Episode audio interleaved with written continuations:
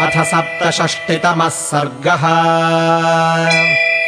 तम् दृष्ट्वा जृम्भमाणम् ते क्रमितुम् शतयोजनम् वेगेनापूर्यमाणम् च सहसा वानरोत्तमम्। सहसा शोकमुत्सृज्य प्रहर्षेण समन्विताः। विनेदुस्तुष्टुवुश्चापि हनूमन्तम् महाबलम्। प्रहृष्टा विस्मिताश्चापि ते वीक्षन्ते समम् ततः त्रिविक्रमम् कृतोत्साहम् नारायणमिव प्रजाः। संस्तूयमानो हनुमान् व्यवर्धत महाबलः। समाविध्य चलाङ्गूलम् हर्षाद्बलमुपेयिवान् तस्य संस्तूयमानस्य वृद्धैर्वानरपुङ्गवैः। तेजसा पूर्यमाणस्य रूपमासीदनुत्तमम्। यथा विजृम्भते सिंहो विवृते गिरिगह्वरे मारुतस्यौरसः पुत्रस्तथा सम्प्रति जृम्भते। अशोभतमुखम् तस्य जृम्भमाणस्य धीमतः। अम्बरीशोपमम् दीप्तम् विधूम इव पावकः। हरीणामुत्थितो मध्यात् सम्प्रहृष्टतनूरुहः। अभिवाद्य हरीन् वृद्धान् हनूमानिदमब्रवीत्। आरुजन् पर्वताग्राणि हुताशनसखोऽनिलः बलवानप्रमेयश्च वायुराकाशगोचरः। तस्याहम् शीघ्रवेगस्य शीघ्रगस्य महात्मनः। मारुतस्यौरसः पुत्रः प्लवनेनास्मि तत्समः। उत्सहेयम् हि विस्तीर्णमालिखन्तमिवाम्बरम्। मेरुम् गिरिमसङ्गेन परिगन्तुम् सहस्रशः। बाहुवेगप्रणुन्नेन सागरेणाहमुत्सहे समाप्लावयितुम् लोकम् सपर्वतनदीह्रदम् ममोरुजङ्घावेगेन भविष्यति समुत्थितः समुत्थितमहाग्राहः समुद्रो वरुणालयः पन्नगाशनमाकाशे पतन्तम् पक्षिसेवितम् वैनतेयमहम् शक्तः परिगन्तुम् सहस्रशः उदयात्प्रस्थितम् वापि ज्वलन्तम् रश्मिमालिनम् अनस्तमितमादित्यमहम् गन्तुम् समुत्सहे। ततो भूमिमसंस्पृष्ट्वा पुनरागन्तुमुत्सहे प्रवेगेनैव महता भीमेन प्लवगर्षभाः। उत्सहेयमतिक्रान्तुम् सर्वानाकाशगोचरान्।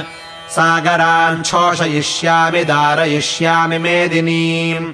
पर्वतांश्चूर्णयिष्यामि प्लवमानः प्लवङ्गमः हरिष्याम्युरुवेगेन प्लवमानो महार्णवम्।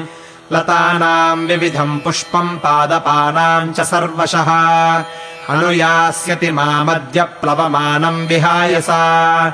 भविष्यति हि मे पन्था स्वातेः पन्था इवाम्बरे। चरन्तम् घोरमाकाशमुत्पतिष्यन्तमेव च।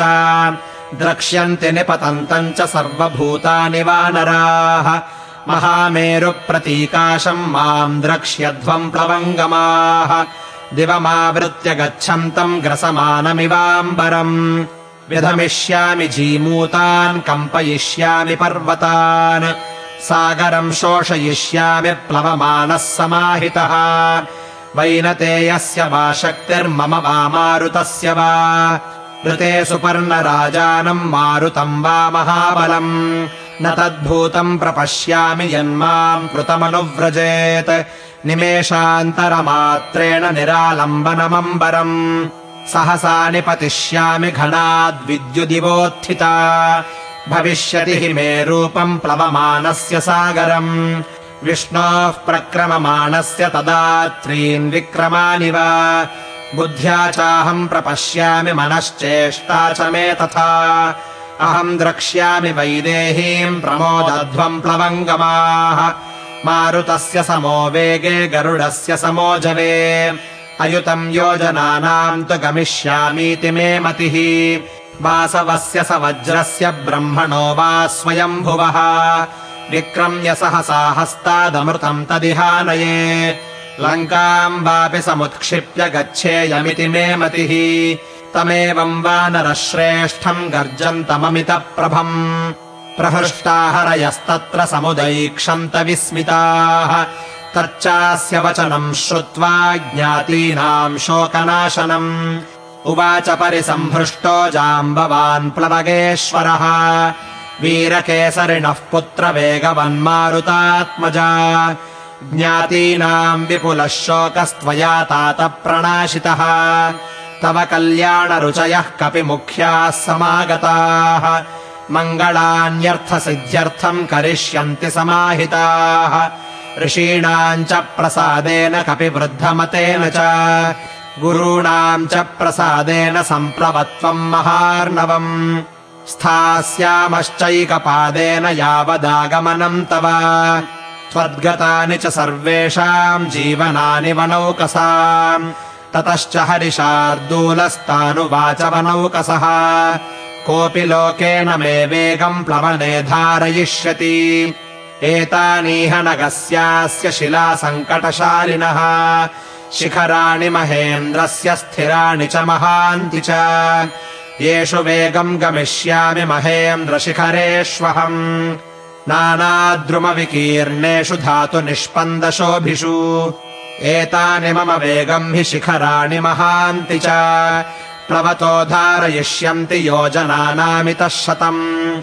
ततस्तु मारुतप्रख्यः स हरिर्मारुतात्मजः आरुरोहनगश्रेष्ठम् महेन्द्रमरिमर्दनः।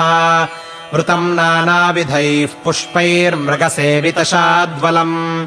लताकुसुमसम्बाधम् नित्यपुष्पफलद्रुमम् सिंहशार्दूलसहितम् मत्तमातङ्गसेवितम् मत्तद्विजगणोद्घुष्टम् सलिलोत्पीडसङ्कुलम् महद्भिरुच्छ्रितम् शृङ्गैर्महेन्द्रम् स महाबलः विचचार हरिश्रेष्ठो महेन्द्रसमविक्रमः पादाभ्याम् पीडितस्तेन महाशैलो महात्मना रराससिंहाभिहतो महान्मत्त इव द्विपः मुमोच सलिलोत्पीडान् विप्रकीर्णशिलोच्चयः।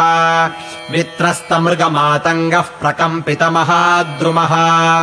नानागन्धर्वमिथुनैः पानसंसर्गकर्कशैः उत्पतद्भिर्विहङ्गैश्च विद्याधरगणैरपि त्यज्यमानमहासानुः सन्निलीनमहोरगः।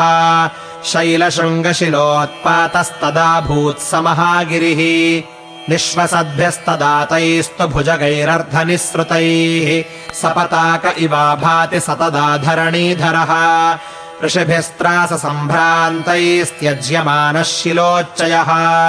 सीदन्महति कान्तारे सार्थहीन इवाध्वगः स वेगवान् वेगसमाहितात्मा हरिप्रवीरः परवीरहन्ता मनः समाधाय महानुभावो जगामलङ्काम् मनसा मनस्वी इत्यार्षे श्रीमद् रामायणे वाल्मीकीये आदिकाव्ये किष्किन्धाकाण्डे सप्तषष्टितमः सर्गः किष्किन्धाकाण्डम् सम्पूर्णम्